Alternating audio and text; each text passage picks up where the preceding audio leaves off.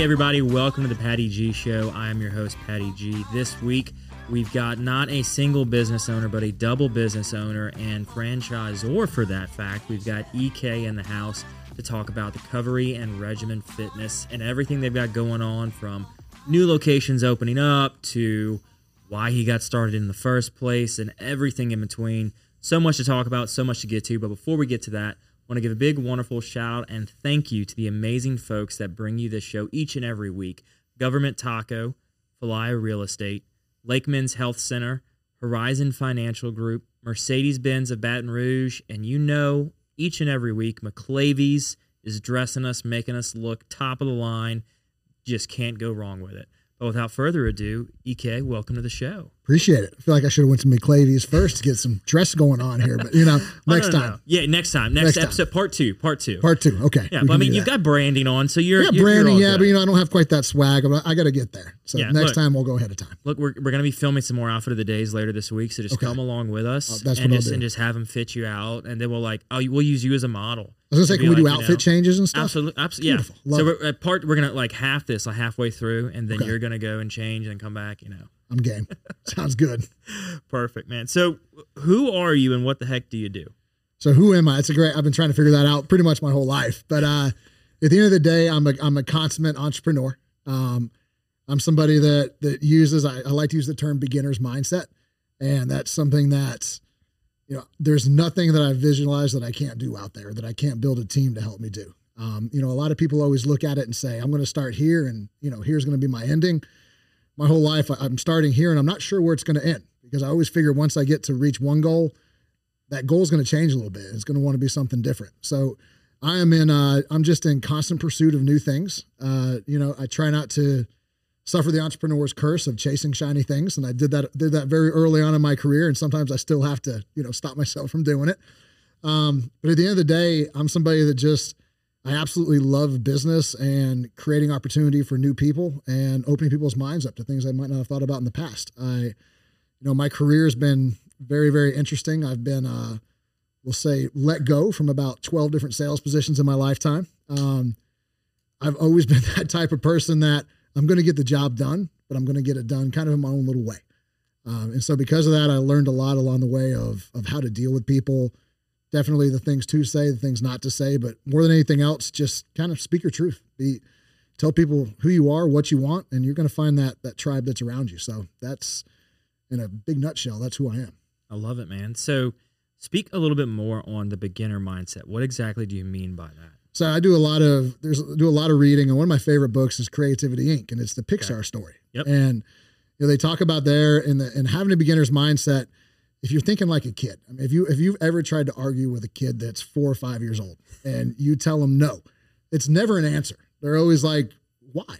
You know, tell me more." But as an adult, if you tell us no, we're just like, "Okay," and then we kind of go along our merry little way. And so when I talk about beginner's mindset, what I mean by that is there's nothing that you can't accomplish. A lot of people, when they set out on a goal or they set out on a path, they think about all the things that could go wrong.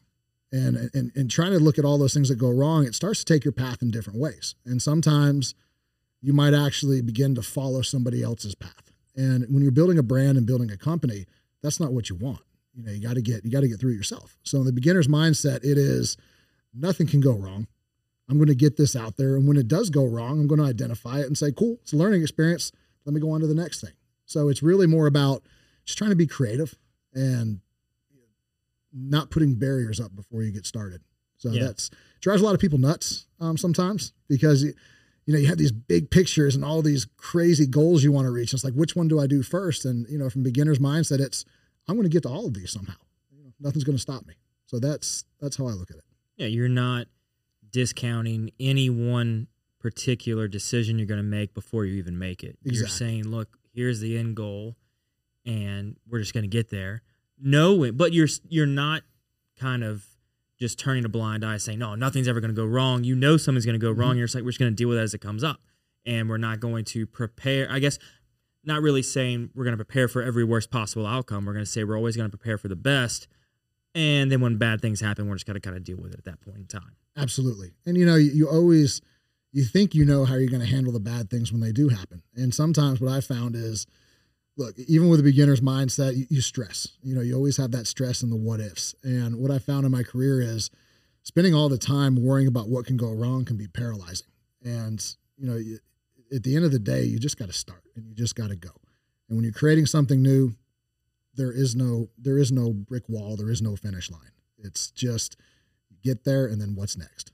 Yeah. So that's and I, and I love that. And that's where I think uh you know, it was difficult in my career to necessarily fit into certain types of employments of saying, hey, you know, you get here at nine o'clock and you leave at five. That that never made a lot of sense to me. I was like, so I just work from nine to five? You know, what, what am I doing what these outside of that? What, what am I doing here? So, you know, I just, I've always kind of made my own rules. And, you know, I, I like to identify that. And, and I understand there's a lot of people that are 100% rule followers. And then those are out there that look at like guidelines. Like I think that was Pirates of the Caribbean where Johnny Depp's like, you know, there's not rules, there's guidelines or something like that. That's that's pretty much how I've always operated. And right. It's come back to bite me in the ass a few times, but that is what's helped me get to where I am today. And you know, when I say where I am today, I still got a long ways to go, but uh, I'm feeling very confident about the path and, and, and what we're doing. And I think for a lot of self-starting entrepreneurs, that initial sense of rule following, rule adhering, you kind of do it to a degree you know, and then every entrepreneur is going to figure out, I think I can do something better, or I think I can figure out a better way to do this. And ultimately, that's what's going to blossom this idea in their head of, oh, I got an idea, I got a concept I want to try out. That's totally different. It's not really following these guidelines as doing something totally different. And then they're going to go off and do it their own very way. So it's like such a entrepreneur spirit born within you of operating outside of the world of rules and mm-hmm. regulations that other people have put in place to kind of build what you've got today, mm-hmm. which is two separate businesses, but kind of somehow go together. They do. It's, you know, when you look at with regymen fitness, it's the obviously fitness, you know, it's, it's movement based. A lot of people, you know, when they, when they look at fitness, they're still, there's still a question mark of, you know, what is fit? What is healthy? And, you know, with regymen fitness, it's all about movement. It's just, I, I look at movement as medicine, right? And so, we've always had that fitness side. And then when we started the Covery Wellness, it was more about what's happening internally. Because a lot of times fitness is always about it's it's vanity versus vitality. I talk about that a lot. You know, most people that come to a health club or that want to get into shape, it's generally because they want to look better and feel better. You know, you want to look better in that mirror naked. That's if you ask a lot of people, that's it. That's what gets them in the gym. But what keeps them there is how they start to feel. And so as I've gotten a little bit older and I like to think a little bit wiser, probably not the case, but I, you know, I like it to be, is fitness and that movement's ultra important, but how I'm sleeping, how I'm, you know, what I'm eating, where, where's my mental mind state at? Can I get brain fog cleared? Um, that's become so important in today's society. It's that, it's that state of self-care. Right. Um, so, you know, we, we always, so really what we're talking about here is two different brands that focus on self-care because if, if you feel better, or you feel like whether it's looking better or feeling better, you're going to automatically put that energy out to those around you, and you're, you're going to affect your community. You know, yeah. there's there's a lot there's a lot of things out there, and you know, I follow a lot of. Uh, lately, I followed a lot more of the Tony Robbins things like that, and uh, you know, I didn't really understand that early on in my career. But there's a lot of studies on energy and, and energy of people that you put out an energy field of around 15 feet around you, and you know, sometimes I'm sure you guys have walked into a room and like that guy's just an asshole and you don't want to get near him. Well, don't be that guy. You know, put that energy out that's a little bit more confident. And you can do that if you look better and feel better. So, yeah. And I think more so feeling better than even looking better. Absolutely. Because if you wake up and you feel great, doesn't matter what you look like in the mirror. Yes. You're going to have that internal positive feeling throughout the day. That confidence. Yeah. And that, that's what it is. It's all about confidence and whatever it is, whatever it is that drives you, you just got to find that one little thing and, you know, start to build on it. So how did you get started with Regymen? So with regymen, it was uh, I've been in fitness my whole life. Um, you know, I've got a I've got a degree in kinesiology and exercise phys, and the, and the joke in my family was I was a personal trainer at Gold's Gym, and this was you know early on in the 2002, you know about 20 years ago, and so I started off in the gyms doing a lot of personal training. I knew I knew I didn't want to stay in school long enough to be a physical therapist. I I loved the idea of it, but I didn't want to be 26 or 28 years old coming out of school, and you know I wanted to make I wanted to make money from the get go. And so I started in personal training and grew a business that way. Um, I set up personal training companies in around 20 clubs around Atlanta. That's where I'm from originally. And after a couple of hard knocks and losing a couple of clubs and not being paid out, just learning the rules of business, I realized I don't know a lot about business. I know a lot about the body, but not a lot about business. So I decided to take a job in the in the equipment sales industry where I would travel the country and I got to see pretty much how everybody operated in, in every state. So for me, it was great. It was great to see how different club owners operated, how different states felt about fitness in general. And about 2012, I came across Orange Theory. And that was a, you know, it's a great national brand that's out there. Um, they've done a lot of fantastic things for fitness. So I became a part of that. And I realized real quickly that, you know, I couldn't afford to buy into that franchise. Just, I, I knew what the cost was going to be and I wasn't quite there. And I said, you know what? I kind of see a glass ceiling here. So I want to create something that is almost an evolution of this product. And so I started working in 2015 out of Charleston, South Carolina, licensing a product called Red Zone. And Red Zone was a product that, you know, we had we had the usual stuff, the treadmills, the kettlebells, um, but we brought in things like the boxing bags, battle ropes, and we wanted to be just a big variety. You know, every time you come to work out, it's something a little bit different. You know, you have that heart rate monitor, you get to see your results, and you know, as I started to grow this red zone concept, I actually I was at a show in uh, California, and so I always had a real job as well. So I always had a real job to support my entrepreneurial habit. Right, that right, makes right, sense. right, you know? Um, Uh, I- real job. real job, Yeah. you know, where you know sales job and things like that. Like you know, I had responsibilities and people I had to answer to. But you know, small world, 2017, when I was at a, a trade show in California, I actually met who are now my partners. And so locally, a gentleman named Donnie Gyro and Troy Archer. And Yep. so those guys, great guys. You know, I met them in California. Um, they flew me out here and said, "Look, we love this concept you put together, and we want to put it in our clubs out here." And at the time, I wasn't a franchise because it takes a you know a lot of money, a lot of infrastructure to get there, and I, and I wasn't ready. So I told them, "Hey guys, let's license this product out." And so we looked at licensing it out here locally, and Donnie and Troy both flew to Charleston um, to meet me down there. And one thing led to another. Donnie agreed to, to back the platform, and Regymen was born.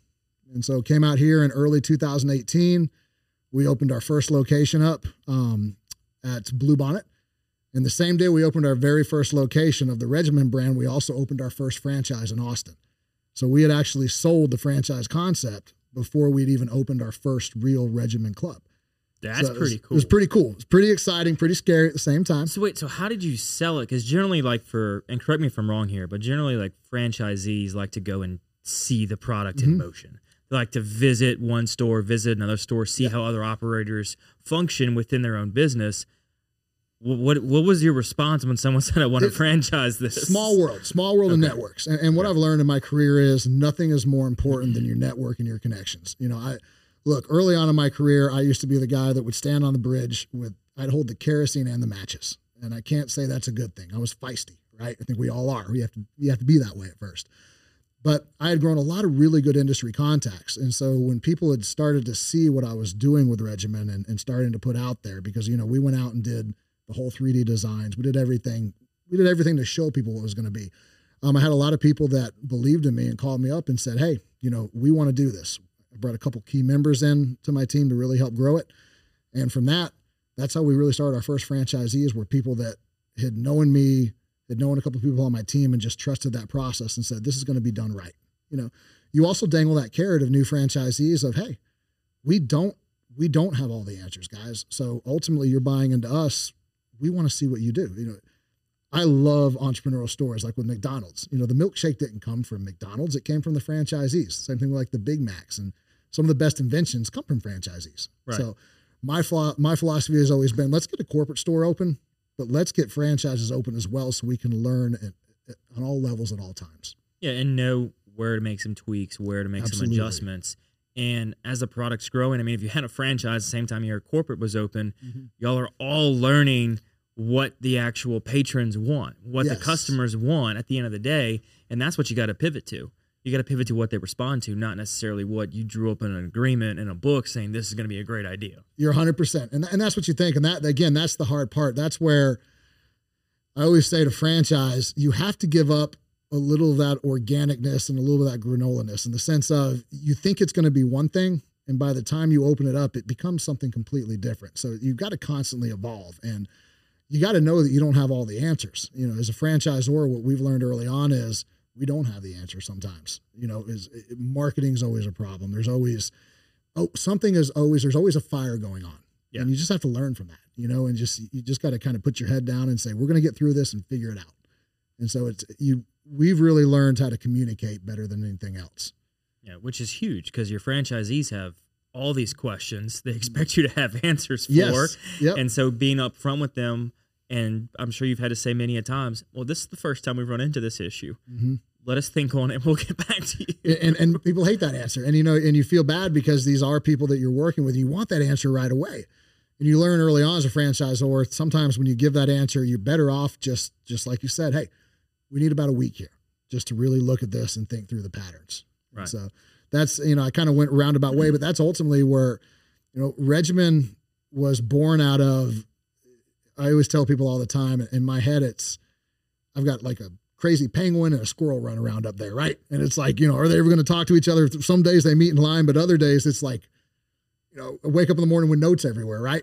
And so you know, even talking right now, I go off on a tangent for what I was talking about. But that being said, with the franchising, it's it's being creative, it's allowing your franchisees to be creative, and it's trying to bring it all back together and all back home. Because look, people want different things today. You know, what what's big in New York doesn't necessarily fit in Baton Rouge. So you have to have an semblance of it. They have to be similar, but still ought to be different. So and how do you maintain that brand image? I mean, going from zero to two basically instantaneously mm-hmm. in very different cities. Baton Rouge compared to Austin are very different cities. How did you i mean at the time did you even know what your brand was going to look like? And then how did you kind of what what did you how did you work through that process of basically figuring out your identity as a company? It's a lot of trial and error. Um, it's a lot of i always tell everybody call me at 10 o'clock and i feel like i'm on top of the world. Call me at 10.05 and i'm going to be on the edge of the bridge just trying to figure out do i want to jump or not? And that was that's entrepreneurialism it, it really is and so when I set out to build this brand, we had standards of what we wanted it to look like, but we also knew that the vision that we had was going to have to be changed and tweaked quite a bit. So I want to say it's just it's it's letting go of your vision and allowing other people to help create it. And that's ultimately what a brand is. You know, a lot of people come in and say, "This is my brand. I'm not going to deviate from it." And if that works for you, terrific. That's just not how how I work or how our team works. It was we're going to offer the best workout around. We want to be a strong community when people come in. You know, we we don't want people intimidated, and that's very tough. It's it's extremely tough because how you market could intimidate people, right? You know, what's your imagery out there? And so, look, we're five years into it. We're still trying to find our identity that way of who are we really going after here? We know the people that work out love this, but how do you attract the people that don't work out? You know, that what does that? What's that imagery that brings them in? So. Yeah to answer your question, it, it's it's very fluid. It's understanding, hey, we want to go ahead and produce the best service, the best programming, and then from there, we're going to figure the colors, the logos, everything else out as we go. Our, our franchisees, not our franchisees, but really our customers, they're going to be the ones that define that product for us, not us. Oh, and and how you get those customers too. Mm-hmm. I mean, mm-hmm. what is it? The the World War II story. They were looking at how do we make sure we, all the planes come back, and then looking at the ones that got back and where the bullet holes were, and said we need to solidify this these points. But what they failed to realize was the planes that didn't come back were the ones that got hit everywhere else. Everywhere else, and so it's sense. like, how do we get everybody else outside of this area to come in and become our new customers? Whereas just looking at okay, who are who's who is our existing customer base, and how do we keep them? It's okay, who are we not reaching, and how do we reach out to those people? Having the ability to recognize that it takes a team so early on to develop something that you just created, mm-hmm. like that is a huge stepping stone for most entrepreneurs that takes them a long time to get to. That that acceptance of allowing somebody into your baby and helping you change it and mold it is tough. But I mean, you doing it from the get go has probably led you to where you're at today. I think so. I think it's look, it's self awareness and realizing you're not the smartest person in the room it's your idea and there's there's dreamers out there right it's always like there's uh we look at a tree there's roots and there's leaves yep. right and so i'm that leaf it's you know i'm going to blow everywhere it's going to be here there everywhere else but i've got to have a team to keep me rooted down and that's look, sometimes it pisses me off. I'm not going to lie. It does. It's going to bother anybody when, when you go to a team, they don't like your ideas, but you have to just take a step back and say, you know what? I'm one person. I'm pushing this out now to an entire team. They've all got different beliefs. If they can come to a common ground on this, then that answer must be right. Yeah. And so it's it's leaving your ego at the door, which it's hard to do for everybody at some point in time. But so, and have you had the situation where your team came up with a solution that you either disagreed with or didn't come to initially that you had to go with or oh yeah all okay. the time i mean I, will tell you right now it probably happens weekly um, especially with with the new brand with the Covery because we're learning so much about it and what's happening i have to rely on my team you know i have mds i have nurses then i have the salespeople and you want to talk about three different distinct patterns of thinking and ways of thinking it's it's there and so, you know, I know what I want in the end, but ultimately I go back to the team and I say, look, this is your idea. I'm going to ride with this idea. And if it doesn't work, I'm not going to point a finger and blame you. We're going to pivot right away. The same way, if I give you an idea and say march with it and you do and it doesn't work, same thing. Go back to the drawing board. So it does happen all the time. And I love it to happen because, quite frankly, if my team's not coming to me with ideas or disagreeing with me, I'm not doing my job as a leader and building that culture is hard for most business owners to do to build the open door policy the come to me with anything policy where it's having your employees unafraid to approach you with either an idea or a dis more importantly a disagreement having your employees feel or your team members feel that they can come to you with a disagreement puts you leaps and bounds ahead of the competition. Because generally it's here's here's your list of rules here's your employee code of con- here's your code of conduct mm-hmm. and here's everything you have to abide by. Now get to work. As opposed to hey we're a fluid brand. We're figuring ourselves out every day yes. as we go. You have an idea we want to hear you know? Absolutely. And that it attracts it's interesting because it attracts a different tribe. You get a I get a lot of people underneath me that are entrepreneurial. They're like, you know, I've tried this business thing. It didn't quite work out for me, but I don't want to be I don't want to be at a place where I always have to color inside the box. You know, I want to know some of my ideas are heard. I want to, I, I want to know somebody's going to try some of my things. And, you know, with people like that, that, that we get on our team, there's always good and there's always a little bit of difficulty with them as well. Because again, that's me. And so I, you have to recognize as a business owner, it, it, sounds trite, but you have to really recognize your weaknesses and you have to embrace them real quick. And I go back to like the Steve Jobs story and everything else where look, he had a lot of the great ideas. The man probably, I don't know if he could have done any of them himself. You know, some of the ideas I put out there, I can't do myself. I, I sure as hell know I can't do it, but I hope somebody on my team can figure it out. And that's, that's what they're there for. Yeah. Your, your team is, is there to help either support the areas that you don't have the experience in or provide the ideas and maybe you can execute on them. Exactly. You know, you had a guest on before. It's a uh, Chad Gazzardo. Yep. And Chad does a lot of our you know, a lot of our build outs and things like that. And I know I've driven that man nuts because when he sits in the room, I'm like, here's what I think I want. You know, it's just blah, blah, blah, blah. And, you know, they always come back and they help. So again, it's, it's, it's understanding who you have to surround yourself with to, to get your goals met. Yeah. Uh, my dad always told us you don't have to be the smartest person in the room. You just have to know them. That's it. And get them on your team. Dead on. 100%. 100%. Make sure they're on your side. So, so long as you know them and they're on yep. your side, you're good to go. You're good to go. You, you can, I agree. And you can maintain that relationship. He was always relationship driven and like instilled in us the value of that relationship, whether it's mm-hmm. a business relationship or an employment relationship, making sure that you're good with people above or below or everybody on the team is able to come to you with anything is so valuable. And as an entrepreneur, you have to figure out how to be that person, how to be that person that allows in those ideas and doesn't shut everybody off. Because as a franchisor, you can you have the the legal capacity to do so. But like you said, what does that speak of the brand and the image that you're putting out there if you're having people in Baton Rouge operate the exact same way somebody is in New York City? Mm-hmm. Like it's just it's two totally different landscapes, two different worlds. Yeah, yeah. and it, it's it's having. I get a lot of people that argue with me about this, and they come in and, and they're experienced franchisors, and I look at it and say, "Look, you grew your franchise, you know, probably in 2010 or before it's a different world. I mean, there's franchising in pre-social media, and then there's franchising in today's times, and that's where you know you got to get your ideas out fast before they're even ready. You know, I, the definition of franchising at this point in time to me is exactly what we're doing when it comes to the Covery is we are flying a plane as we assemble it, and that's that's ultimately what it feels like a lot of these days because that's the only way to do it. If you wait If you wait until you've built this perfect mechanism, you're gone. You're going to be in last place. So you got to get it out there and you got to learn quick. Yeah, and make pivotal decisions mm-hmm. on the fly as you're going. Absolutely. You know, but one of my favorite things that people ask, and again, I'm not I'm not your typical franchisor. Um, in the sense of because I, I do like you know looser rules and things like that. But people come to me all the time now, and they're like, "Well, why should I franchise?" And I'm like, "Look, here's the easiest example I can give you. Take a half million dollars and put it on your front yard on a pallet on Monday and set it on fire. Come out there again on Tuesday and do the same thing. On Wednesday, maybe you only put 250,000 on that pallet because you're getting smarter. You're trying to put quite as much money out there. I said, that's what the franchisor has done. We have made all the mistakes up front and we continue to make them. So when you buy into our brand, my job is to make sure I steer you not to make the same mistakes we've already made. We've got that answer for you. And, you know, it drives me nuts when I see franchisors out there that don't want to admit they've made mistakes.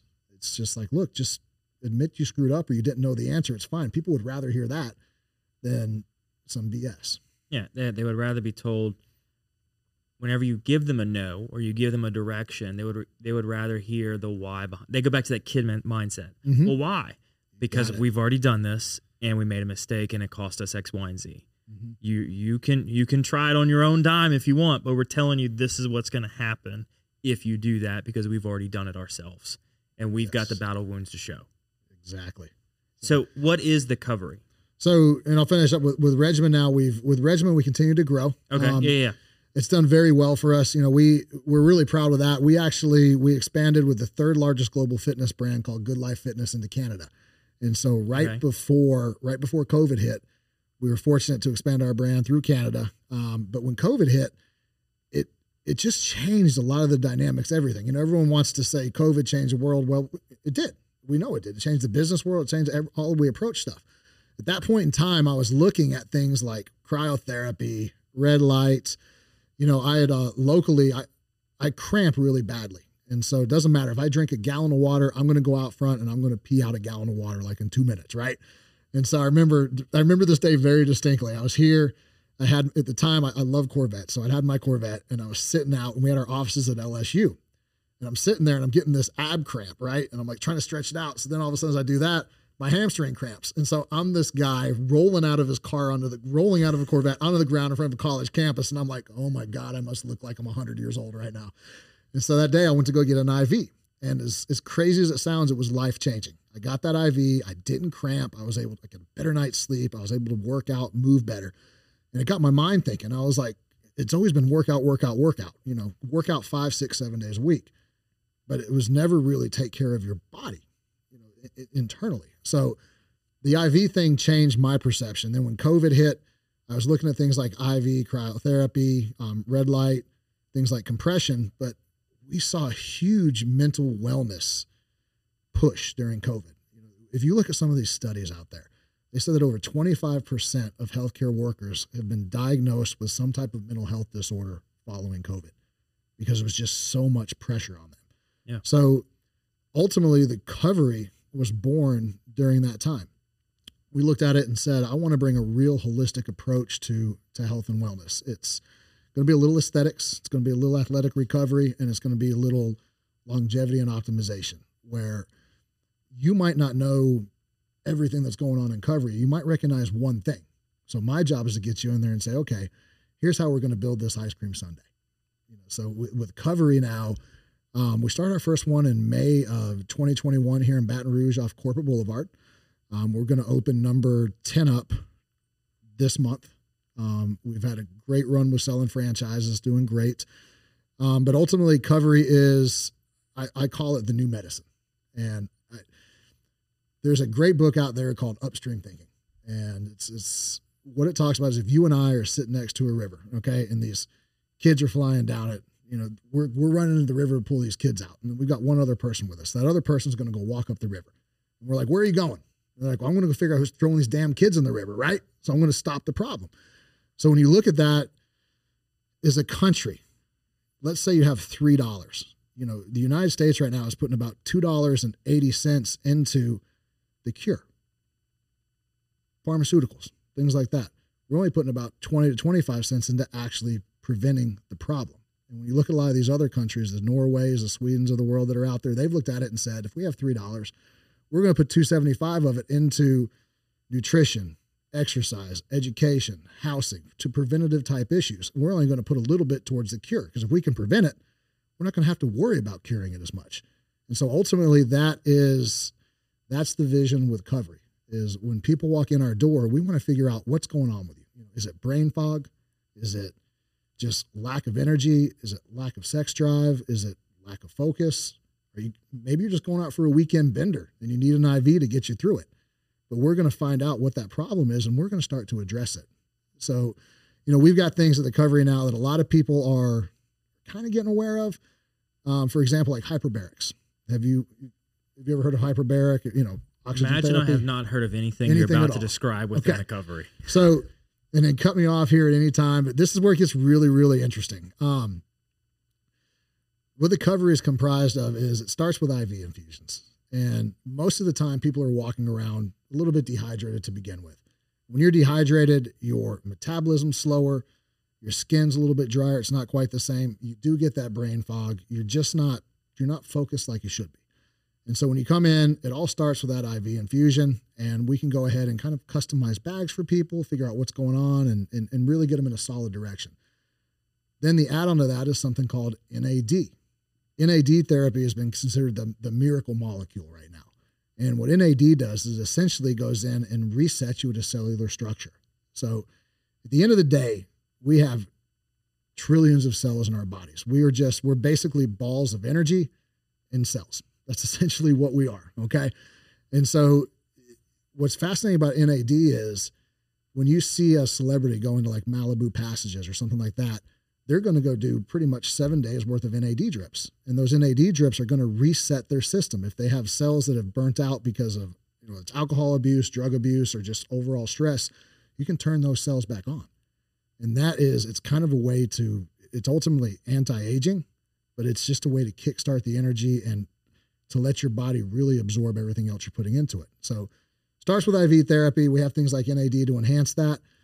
Then from there, we move on to a lot of other new therapies. So, there's something called cryotherapy, which a lot of people know about in the past. It's where you walk into the freezer and, and you know and you get Yep. cold Heard of that real one. quick. Yeah. and so with, with cryo, what's interesting is we were the first to bring in electric cryo.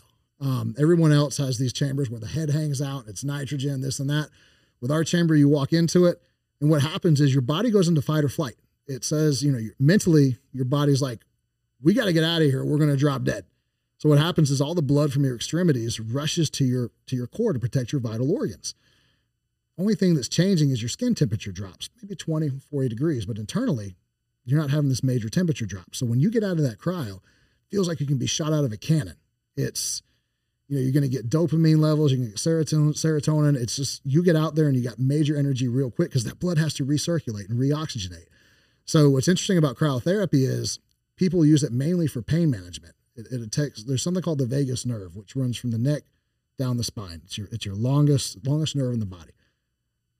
With cryotherapy, you can help if you've got a bad back or that nerve impingement, you can help actually that that nerve ending regenerate and reheal. So for a lot of people with lower back pain and issues like that, they'll come in and they'll do cryotherapy and they have they have freer movement for a couple of hours. That starts to compound over time. You know, the other cool thing about cryotherapy is it's big for skin. So we have a lot of ladies that come in that say, "Hey, you know, I just, you know, I want to boost my metabolism a little bit. I want to feel a little bit better," but they stay because of the skincare benefits. It basically helps produce more collagen, it gets rid of fine lines and wrinkles. So it truly is anti-aging. So when people come in the covery, we really start to walk them down this path of, of absolutely everything that we have.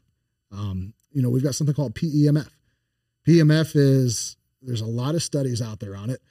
Um, one book I would recommend to anybody listening here is the Tony Robbins book called Life Force, and they talk about all of this stuff. And understand, it's not Tony Robbins talking about it. It is Right. world-renowned physicians and, and MDs that are out there studying this stuff.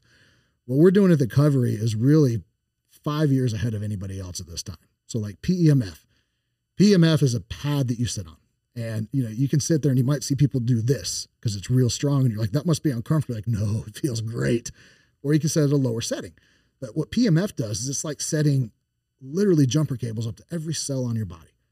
And sounds very safe. It, it actually is really, really safe. So here's the interesting part about it. You charge your cell phone every single night. Yeah. Your body's no different, right? You, we run out of these energies. So what PEMF does is essentially, again, it's healing you at a cellular level. So it goes to the good cell, skips them, it goes to that injured cell or that sick cell, and it tries to re energize it.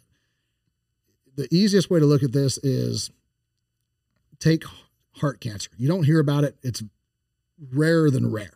Well, your heart holds a certain charge in it. It's almost like, I believe it's 10,000 volts or something like that. So your heart actually holds it, but your organs don't hold charges like that. And so what happens is as you're basically re energizing your body, you're essentially telling your cells, let's be more receptive. Let's take all the good stuff in and push all the bad stuff out. It also can keep your pH level at seven or higher. When you fall below a pH level of seven, that's where all autoimmune disease begins. You know, the Crohn's disease, the arthritises, the cancers, everything goes wrong when your body pH drops. That's why people always say drink alkaline water and things like that. So again, with PEMF, just it is actually extremely safe. There's uh, a PEMF originally was formed for broken bones to help them mend faster.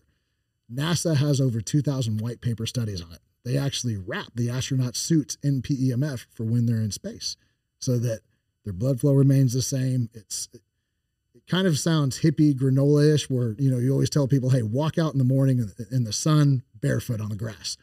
Well, that's the that's the world's that's natural pms from the world. That's what gets us back in tune. So, I know it sounds like some crazy stuff, but if you go to a big city, for example, that frequency, you, you feel it. You feel that energy versus the beach, two totally different things.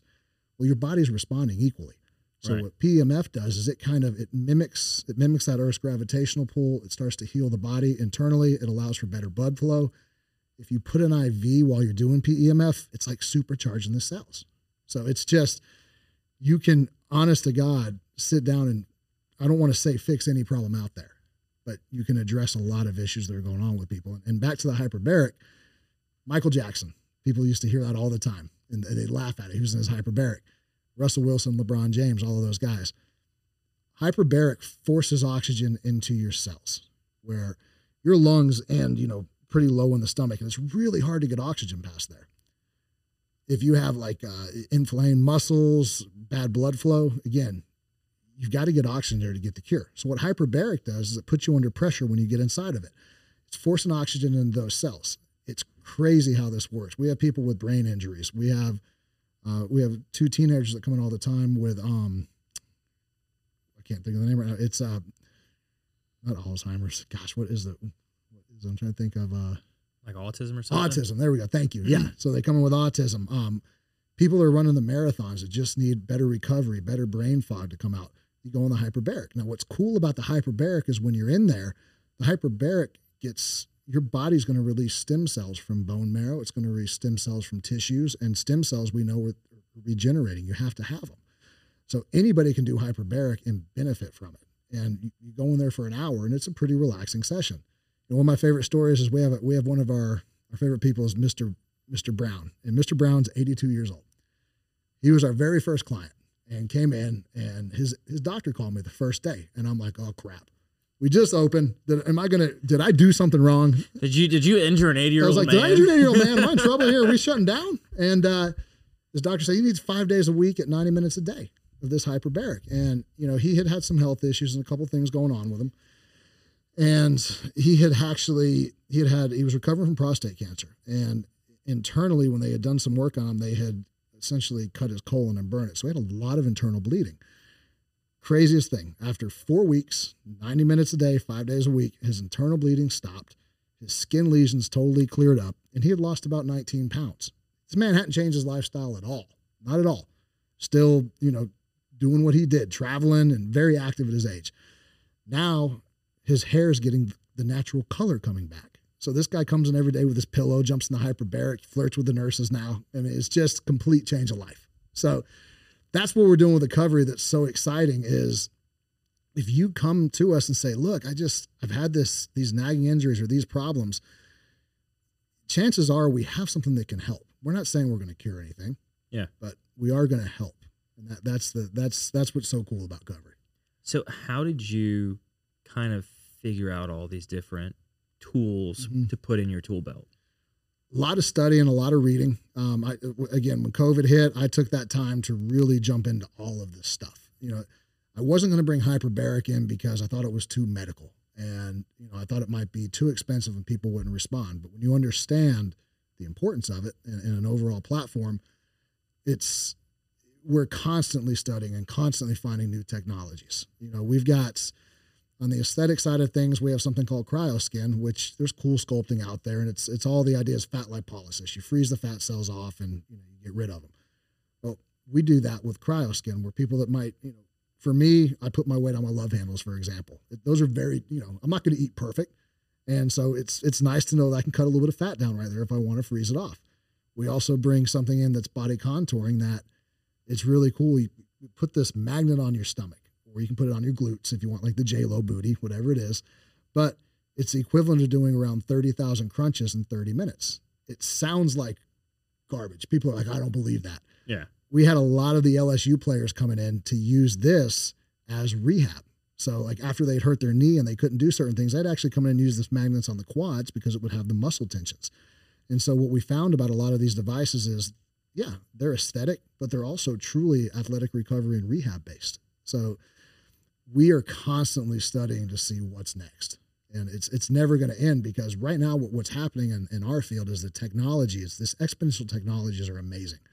Um, you know something they talk about in the, the fountain life book um, the tony robbins book is they truly believe that over the course of the next you know 10 years or so we're going to be able to almost add 40 to 50 years of life to most people and you know we're talking 60 year olds that can live past 100 with these exponential technologies because we're going to we're going to have much better blood flow. We're going to have better cognitive abilities. All of this technology that's available to us now is it's it's really truly anti-aging. It's i don't want to call it anti-aging. It's, it's truly turning the clock back. Anti-aging is where you try to slow the aging process. Right. some of these technologies literally turn the clock back like stem cells exosomes. And it's it's becoming available to to the general public where it used to just be for athletes and, and hollywood stars I was about to say, like the the Covery is almost this bringing it to the people or bringing it to the Mhm. public and making it readily available for what athletes have been using for so many years to get through and play careers that Tom Brady's had Yeah. over over the course of you know a sport you should stop at a much younger age and you've got people playing well into an age that no that no one's seen before so it's like now bringing it to people in their everyday life saying you can keep doing what you want to do for a lot longer it's it's it's the quality of life that's there. You know, I look at it as one of my favorite sayings is, you know, life is a sport. And it is. So is career. I mean, you got to go, go, go. So you do need to recover like an athlete. And I think a lot of people's mindset is changing and they're saying, you know, for me, my generation coming up was you, you'd work, I'd work till midnight and I'd brag about it. And then I'd get up at 2 a.m. to go back to work and it was brag, brag, brag. Well, how many years did I take off my life there? You know, wh- what point was diminishing returns? And ultimately that's why I think the public is starting to come around to is realizing, you know what, if there's technology out there that that I can sleep better or I can think better and I can perform better, why not? Because we're seeing it. People are having to work longer. We're living longer. I mean, do you want to be 85 years old and not be able to move? You know, but uh, what sucks about our society is by the time you get to the point where you've got financial freedom and everything else, is you've worn your body and mind out. Yeah. There's absolutely no reason to do that. You should you should be doing these therapies every day. Yeah, and you should at least be doing something to help yourself out later in the future. You know, it's it's all about not only your physical like people talk about their their financial health, you know, Mhm. making sure you've got that longevity set up. But if you can't live and do things to Yeah. enjoy what you've built up, it's like what's the point? there is no point and that's you know it took me a while to realize that look i turned 45 this year and it hit me i was like i want when i go on vacation i don't want to spend my first two days sleeping because i'm just so damn stressed i want to get out there and i want to you know whether it's mountain climbing mountain bike whatever the hell it is i want to be active as hell when i'm on my vacations and i want to feel good. Most people i know when they go on vacation they just check out because they're so mentally just done. That's not that's not that shouldn't be life. Yeah. and, and so that's what we're trying to get to the public right now with Covery is we have a solution that look you might you might hate your job. You might hate where you're stuck but damn it we're going to help you excel at that until you figure out what's next for you. Yeah, and maybe it's the fact that you're stuck where you're at because you don't have the energy, Mm-hmm. whether it's after work or before work, to do something you love. Whether it's you want to get into running and you want to be able to go run two or three miles before work, or you want to walk a half a block, you know, just something to get active before work, but you can't because you don't sleep well. Yes. Or after work, you're so exhausted, you burn out, you don't want to go hang out with people, you don't want to do this, you don't want to do that. And you're at this point where you're just constantly drained and you feel you're always feeling like you need a recharge or something. Absolutely, it, it is. And It's look. I mean, there's a reason sex drives diminish. There's a reason that you know just drive in general diminishes, and it's accepted. Which I just I don't understand that. I don't think we should accept that this is our fate. I, I truly believe that. Look, I love you know I love my Dunkin' Donuts. I love my sugars and my gar- and I'm not willing to necessarily give that up. Will, will I tailor it down some? Absolutely. And can I replace it with some better enhancements for myself? Yes. So, you know, I'm not suggesting people go out there and, you know, eat everything 100% accurate and, you know, sleep your 10 hours a night. That'd be perfect, but it's not reality. Ten hours is that required? no, no, you know, I mean, so seven, seven or eight's good, but for most people, but, but I yeah. say, what if we get half? If we can get half. If you can get five or six, like I know, you know, as you said, you've got you know younger kids at home, so it's like, where do you get those hours of sleep? And what's what's so interesting is we have another technology called Brain Tap, and it, again, people come in and they laugh their ass off at this, but what Brain Tap does is it's this, it's this clunky headset you get on, and it's these these blue flashing lights. And what's fascinating is thirty percent of what you hear comes through your eyes. Wait, say that again. Thirty percent of what, you hear, comes is through. coming through your vision. Yep. You know that actually makes a lot of sense. It's Okay, go continue. And so what this brain tap does, it has these blue flickering lights. And people are, you know, you always don't do blue light. Well, there is bad blue light, but there's also good blue light. So what these flickering lights do is your eyes are shut as they make your they make everything absorb much better in your ears. And so what's going on in your ears is you have a, a set of what's called binaural beats. Um, there's certain frequencies going on. You'll have this the voice talking into your right ear and your left ear saying different things. But what it's doing is it's programming your conscious and your subconscious levels, right? And what ultimately this thing does is in 15 to 20 minutes of wearing this is it, it raises your HRV and your, your heart rate variability. And so if you can raise your HRV, what you're doing internally is lessening your stress. So what happens is your breathing gets more rhythmic. It gets a little slower. Your if you're taking an IV or something like that, your body's able to absorb it even better because you're at that you're at a much more mellow state. But just 15 to 20 minutes of that, what that's going to do is it's like sleeping an extra hour to an hour and a half of deep sleep. And so if, if you think about it, this is where this gets kind of weird and people I lose a lot of people, but studies are out there. You know, our circadian rhythm is if you go back to our very beginning of time, we were made to be asleep in the fields from 12 o'clock to 2 o'clock next to the lions and tigers and all that stuff. But that's why everybody gets coffee in the morning and by 2 o'clock you have that crash or you try to get more. Something like this brain tap utilization is allows you to get into almost a meditative state where I'm too A type to meditate. But this brain tap and this technology allows me to do it. And so we'll have a lot of people doing this. They come in at lunch, they'll do this brain tap, maybe a little bit of PEMF to get a recharge, and they're going out to, you know, it's, it's like a superhuman protocol type deal. So Yeah, it's like they're going out to now Yeah, finish the rest of going their out day. to finish your day, you know, finish it, be on top of it. I use brain tap every night to go to sleep because it puts me in a, it puts me in a deep, deep sleep. And so that's part of the other cool thing about what we're doing at Covery and what's available to people out there. Things like the Whoop and the Oura Ring. You know, this is I wear my Oura Ring because it tracks exactly how I sleep. You know, and that's that is important to me because I want to understand. All right, if I eat X Y Z before bed, I don't get quite as good as sleep, and I'm dragging ass the next day. So if I do, if I change this for this, am I getting better sleep and am I more productive? So we're really, if it gets measured, it gets done. We're really able to start to see that now.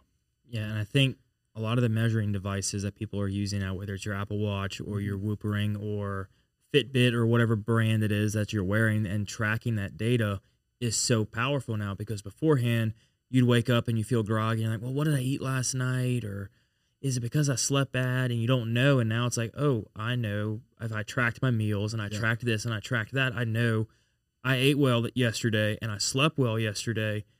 So I don't know if I try to repeat it? Can I build get on this? better? Can I get better? You know, can I now go from only being able to sleep and wake up six times? Can I now only wake up four times? Can I only wake up three times? Can I wake up none? and sleep through the entire night. Having that knowledge and that data is so powerful. It's addictive and it goes a couple of different ways in the sense of like the Oura ring, for example, a lot of them measure, you know, how much you're moving. So I didn't realize how much I sit behind my desk during the day sometimes. I mean, I'm just sitting there, whether it's emails, calls, or whatever, and I might not move for six or seven hours. And so these things remind you, hey, get up, walk around a little bit. You know, the flip side of that is on weekends when I want to be lazy at home, I take the damn ring off because I don't want it yelling at me, right? So I'm like, so don't, you know, don't chime me saying to stand up. Don't watch this. Don't watch. Don't watch. Or you just sit there and you're just like moving moving your Yeah, wrists. so he's just like this. Or I'll go walk to the dumpster real quick and dump something off. Okay, I got my exercise in. I'm good. But no, I mean, all this stuff is out there, and I think I think in general, man, you know, with fitness, people make it too damn complicated. You, you want to go somewhere where you can have a good time. You, you, what we did with the Regymen is we took the idea of, you know, we got bright lights in there. It looks like a it looks like a freaking nightclub or concert hall. I mean, the music is thumping, and the whole thing is just mentally pretend you're not even here, right? Just get the workout in, get it good when it comes to like covery and, and all of these technologies are out there, it's just make one little change. Make one little change and start to see how your life's going to improve. And Yeah. I think that's that's what's exciting about this. I think people make it too complicated. Um, they're too intimidated by a lot of it. And what I can say is this, and I hope people that if they've listened to me at this point, which 99% of people have probably tuned me out at this point in time, that's okay. What I would say is, you know, it's just you've just got to you got to run towards the things you don't understand. You know, as, as, as human beings, we have a tendency. I don't get that, so I'm going to go the other way. Don't do that. If you if you question something, run towards it and really figure it out. And look at a lot of stuff we're doing with recovery right now, and and research it. You might laugh a little bit at it, but once you try it, it changes your mind. Yeah. So that's it's exciting. See, I'm one of those weird people in the gym. I listen to an audiobook while I work out. Okay. Yeah. So That's, do you, can that's you my that's retain my that's my absorb. I do. Do you re- see? I'm horrible. Like I retain a little bit. I got to put it in my phone or write it down. So I would I'll retain certain information. I won't retain a whole like the whole thing. I won't be able to tell you exactly what I just read, like for the whole book. But I will be able to retain and pick up. Oh wait, no, I remember hearing this. It depends. Like I'll pick up little snippets from it that I find intriguing or important, or things that I'll make a note of mentally. Like oh yeah, remember that. That's important or that pertains to me. Mm-hmm. But then the rest of it is I'll be like, okay, just kind of listening to it there. But I will find myself sitting down in between sets or something, and I'll be like, I've been sitting here listening to this book for 10 minutes. I need to, I need to get back to finishing it. Yeah. If it's something that's really interesting and drawing me in. But yeah, I don't I don't listen to music when I work out. So you don't, and that's when I drive, I start to listen to the audio books a little more. Mhm. But, but what kind of books do you listen to though? Is it it depending on your mood that day? No, so I use so the library's got this this free resource where you can check out digital ebooks. And so I whatever I'll go through the library's list of books and I'll like tag them. So I've got I get my books for the year. I get like uh, I think I try to listen to like 20 or 30 books a year and I'll listen to those and it's mostly either business books, sales books, marketing books, um and stuff and stuff in that nature, uh, entrepreneur stories and those types of books, not necessarily liter- literacy books. I'm not listening to how to become how to learn how to file a tax return or something. I'm listening to something very very technical. It's more story driven and re- and some of it's a little bit of analytical uh, driven, such as like Good to Great and then Great Worker. I think is what I'm listening to right now from the people who brought Good to Great Okay. out. So stuff kind of like that. It's it's it's interesting because to me, there's times I look back at my career when I read and when I don't read, and just the motivation I get from reading a lot of those books or hearing things. You know, just like you, I might pick up on one or two things, and that's what I really hone in on and, and go try to figure out. Like in college, again, it was a you know we celebrated when I got into college because I was not exactly. I went to college to drink beer and play baseball. Basically, was the whole thing, and then somehow I fell into exercise physiology when I was there. But I remember I used to have to take the textbooks and rewrite them, and that's how I that's how I would learn. So that's what I do with audiobooks. I have to listen to it like five or six times. I make these crazy notes, and that's but that's the, I think they said the average CEO reads like forty or fifty books a year, which to me is absolutely insane. See, I can't. So if I could listen, my, my goal is to like listen to 20 books because I can't sit and read a book because I'll end up like it depending on type of book. I found some books I can read, but other books I like fall asleep halfway through it because my body will just start to this like you're constantly just reading this page and you're following this and it's like a trance I get into and then I'll just like fall asleep. Fall out. Yeah. So my thing is like I like to So to go to sauna. sleep, I just read a book. just read a book and you're done. So like I have my sauna time, which is like my you know my reflective time, and it's so funny because I'll go from like the books. This is the weirdest thing people always crack up, but I go from the books to Taylor Swift music, And like, because she's like, the way she writes is like reading a book. And so for me, I just go back and forth. It's interesting because I have to have music with a book for me to remember it. Because I'll try to put like the words I'm learning to like words in there. Yeah. Yep. But I just figured I'd throw that part in there, you know, just for people to be like, yeah, that's, that guy is a little weird. Good for him. Well, and maybe somebody else does the same thing and they, They think it's weird. Now it's like, yeah. now it's normal. no, it's okay. You're fine to do it, man. It's good. Yeah. Okay, EK. So as we wrap up the show, we do like to ask everybody the same set list of questions. Okay. So the first one is what is something you did as a kid you wish you could still do today? And maybe you can because of the covery. Yeah. You know, I used to, gosh, I'm trying to think what I did as a kid that I would still do today. I would honestly say, man, it's, I miss, I miss just like playing baseball as a kid and having a good time and, you know, just being able to just tune out and just hang out with your teammates. You know, as an adult, I don't have that in my life right now. And so I, I miss the ability to play. And I think that's, uh, that's something that I think every adult should miss a little bit. Like I almost want to go take adult tumbling classes for God's sakes, just just to move again. So I, I also that, and then I miss the you know there there are things that are that you get fearful of every day, but I miss that I miss that uh not knowing what could go wrong sometimes. You know, like I said, I talk about beginner's mindset a lot, but as a kid, you don't think about the bad ever. It doesn't even cross your No. mind. You just go. You want the cookie in the Yeah, jar. you want it, man. You, it doesn't matter what it Yeah. takes to get it. So that's that's I would say that I wish I could play more as an adult.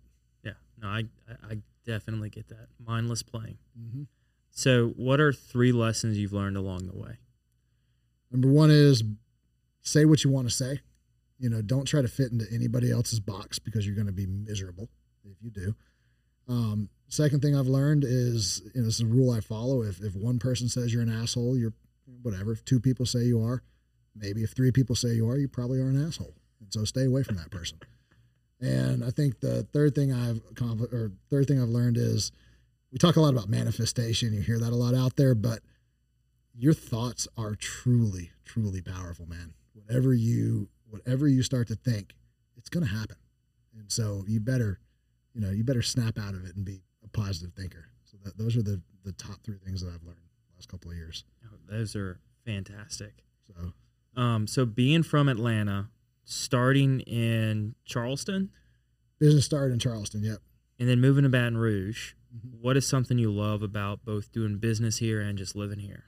It's an interesting, interesting part. So I've had 33 different addresses over the course of the last 10 years. 33? I was on the road to sales. I was a sales guy a long time, My 200 nights plus a year. So again, I told you that was my real job. My real job was sales, sales, sales, going everywhere.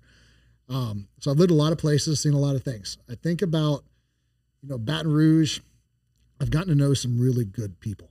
And what's interesting about the, the people that I've met that I'm able to hang out with, the Donnies and the Troys and the people I work with, is they open their house up to you. They open their life up to you right away. And that that was one of my favorite things about the people that I've met here so far. Um, I'd say the second thing is is definitely the flooding, the the rain every time, like yesterday. No, I'm just kidding. That's that's definitely That's your not it. favorite part. That's, Absolutely. that's, that's what it is, and the roads. Um, you know, I love I love the big potholes. But other than that, um, you know, I'm a foodie, and so I love the fact that. Like I love these little places like Simple Joe's that's down the road and like uh Best Elsie's Pie and stuff Best like business breakfast place to go. man, it's like the restaurants here are it's good food, but it's ultimately everyone's casual. Like I said, you know, I know that you know you can walk in and anything you want, and people aren't judging you, which is cool. That, that's that's my probably my second favorite thing about Baton Rouge. Yeah, everybody's there just to break some bread. You're just there to have a good time. Oh, yeah. That's it. You know, I'm not. It's interesting because I've never been a football guy. I've never been any of that stuff, but been to a couple of the LSU games. I've started to understand. I've started to understand the culture and why people like it so more. So coming from an outside perspective, it's been very it's been very interesting. I've learned a lot here. And go check out a women's basketball game. Really. Oh, it is Crazy? crazy. Okay. It looking at the game last night, I wish I would have gone because just the environment and the ecosystem that's been created around Kim Mulkey is Okay. just nuts. Crazy, crazy. It's it's I I think they're now competing with men's basketball attendance. really. Oh yeah. It's not something new. exceeding men's basketball attendance. And see, that's the other thing we I've learned is I'll take that advice and I'll go. You know, Yeah, I used to just- listen to people advice. I'm like, eh, Just just go just go once. okay. It also doesn't hurt that we have a perfect record right now. Okay. Well, there you go. That's, that's probably a good thing. Energy's, doesn't hurt. energy's definitely there. Energy's definitely there. So for the final question, man, what can I do to help you? I love being on this. I mean, I'd be honest, you know, we talked about it, we joked about earlier that, you know, I tried to get on the show six months ago. Um, I just, I, I, I think it's really cool that, you know, you're promoting local business owners and, you know, you're letting them share their stories and kind of their vision and, you know, the ups and the downs. So honestly, man, just having me on the show was awesome. I would say for, for me personally, I would love it if you would come by, you know, bring your wife by and just check out some of these things and, something you've never done before. I want you to come into the Covery and try a couple of things and just see if it sticks and if it feels better. And I think you have an impact on a lot of people out there, people that you talk to, people that listen to you.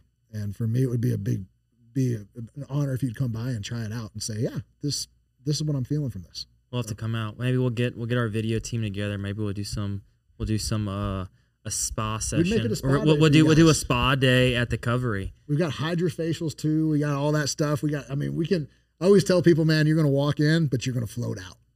So that's, what, that's, what that's be. not this, that's not your slogan, that, it needs to be. I got to trademark that, right? yeah, trade trademark. I'm trying that. to trademark a lot walk of things. Walk in, float out. Yeah, that'd be the best one. So. well, thank you, EK, for coming on, man. I appreciate, I appreciate your time. It. I thank you for your understanding in uh, the crazy schedule that is this show. Absolutely, man. So it was an honor to be here. Thanks, guys. I appreciate it. Absolutely. And thank you, everybody else, for watching or listening to the show. I appreciate it. I know the guests do as well look, if you're feeling down and out, you're feeling sluggish, you've got any of the symptoms or feelings that EK has described, or maybe you're just curious about some of the stuff that they do, go over there to the Covery and tell them that you heard about them on the Patty G show, and they're going to take care of you all the way through it. From step one, you're going to walk in and float out. Just remember that. Walk Love in it. and float out. Thank you all so very much for enjoying this latest episode of the Patty G Show. And thank you so very much to the amazing sponsors that bring you the show each and every week. Hear a little bit more about them right now. So you're home for a $399 flat fee with Falaya. No, seriously. Falaya will list your home on the MLS and help you get all the way to the closing table for as little as a 399 flat fee. Our online platform is insanely easy to use and will save you thousands. If you're thinking about selling your home in 2022 and want to keep more of your hard earned equity in your pocket, you need to check out Falaya. Thank you all so very much for listening to this episode of the Patty G Show brought to you by Government Taco. They're located on the corner of Government Street and Jefferson Highway. Jay is always slinging up a new taco of the month. So if you're a frequenter to Government Taco, let us know in the comments what you thought about this month's taco of the month. If you're not a frequenter, maybe trying out this month's taco might just convert you. Big thanks over to them at Government Taco for making the Patty G Show possible. Imagine taxiing on a plane looking toward the end of the runway. It seems so far away, it's even hard to see it. And that's what the concept of retirement probably felt like when you were in your 20s, 30s, and 40s, way far in the distance, not visible or even a concern. But as you turn 50, something happens. Retirement suddenly seems like something real, something not too far away. In your 50s, you are rolling down the runway. Retirement is getting closer and closer, faster and faster, weeks and months zipping by. But are you even ready for a successful takeoff to retirement? Fear not, there's still runway left. But the time is now. Time to make progress and time to get a plan. The Runway Decade will help you get organized, get energized, and give you the direction you need to take off to your desired retirement. The Runway Decade, building a pre retirement flight plan in your 50s. Thank you to Mercedes Benz of Baton Rouge for making this show possible. Nick Pentis is a past guest. We love having him on listening to him talk about the culture they have over at Mercedes Benz of Baton Rouge is really an incredible thing to hear. How they treat not only their employees, but every customer that walks through the door. You are more than just a number to them. They're going to give you that white glove concierge service every step of the way. They're going to make you feel like family and take what can be a stressful time in people's life, shopping for a car. They're going to make it so enjoyable and so pleasurable. You're going to want to go back there time and time again for every new vehicle. Thank you so very much for Mercedes Benz of making this show possible. Thank you to our wonderful sponsor, Lake Men's Health Center with Our Lady of the Lake Physicians Group. Guys, I know it's tough to get out and go to the doctor. I know it's challenging to find time in our busy days. But I promise you, signing up to be a part of this group with Dr. Curtis Chastain and Dr. Tyler Boudreau. You won't regret it for several reasons, but most of those being the fact of the time it saves, where you're able to get in on the same day, get that appointment done, and spend that time you need to talk with them about what your health goals and concerns are, as well as ensuring that the financial investments you have, you will be able to live out and see those come to fruition. So if you're an investing guy, you know all about and planning for the future and investing in the future. There's no other more important thing to invest in than your health. Make sure you go check them out. Our Lady of the Lake Physicians Group Men's Health Center and tell them Patty G sent you. McLavy's Limited, a proud sponsor of the Patty G Show, has been serving the Baton Rouge area proudly for 40 plus years. Gentlemen and ladies, if you're shopping for your man, there is no other place in the Baton Rouge area to get your clothing, whether it's game day needs, everyday needs, business attire, formal attire, whatever you want. Go over there, see Frank and Ashley. It's a father daughter duo. They do incredible things in their store. They will outfit you from as simply a shirt that you need for one evening or all the way to a full wardrobe overhaul. They're going to take care of you every step of the way and be sure and let them know that Patty G Show sent you.